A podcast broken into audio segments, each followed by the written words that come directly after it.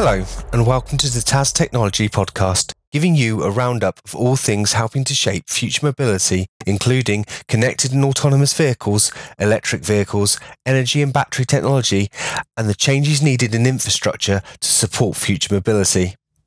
A busy time at the moment in the automotive industry, with some of the big players announcing new developments in technology. We start with news that Volvo has expanded its tech centre in Sunnyvale, which almost triples their physical presence in Silicon Valley.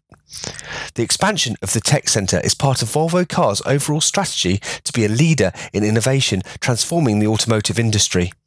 The location allows Volvo Cars to be in close proximity to some of its key development partners, such as Google, Uber, Amazon, and Nvidia Collaborating with the startups and venture ecosystem, as well as access to tech talent, is also strengthened by its presence.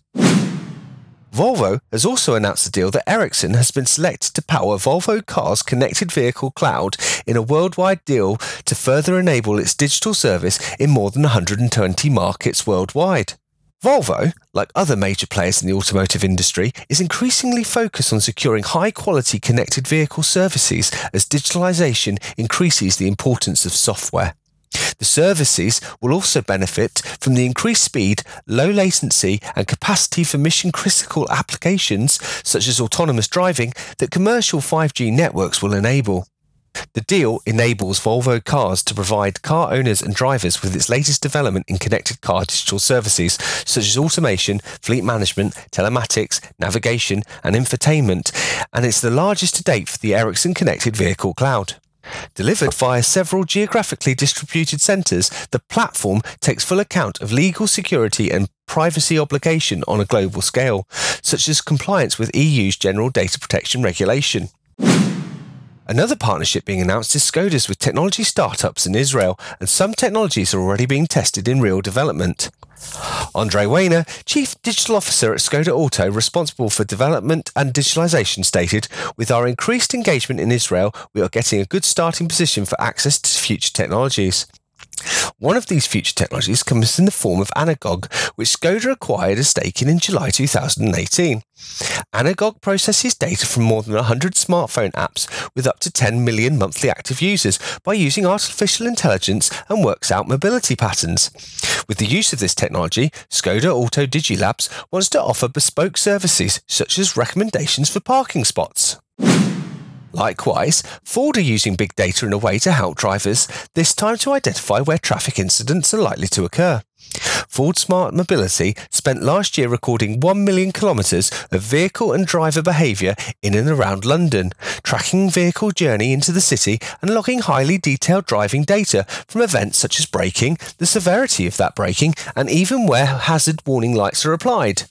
This has helped identify near misses, which Ford then cross referenced against existing accident reports and built an algorithm to determine the likelihood of where future incidents might occur.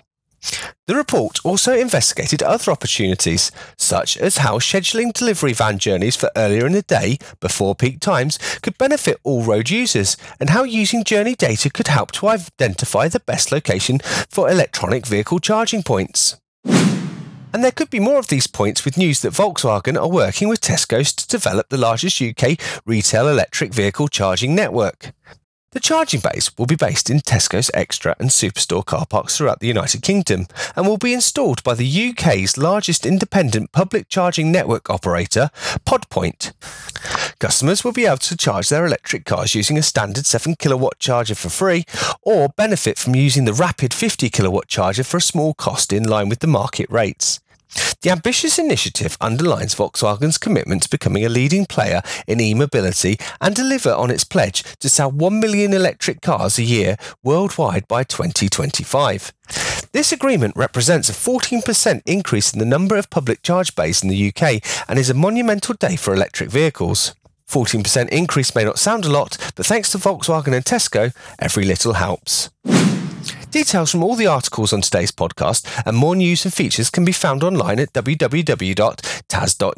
Or if you have any comments, feedback, or articles that you'd like to include, then please email us at info at tas.news. Don't forget our Transportation as a Service conference returns on the 4th and 5th of June 2019 in Birmingham. It brings together international experts for two days of in depth discussion and exhibitions focused on the opportunities and challenges of a mobility future that leverages CAVs, EVs, energies, infrastructure, and TAS technology. For more information, go to tas.technology.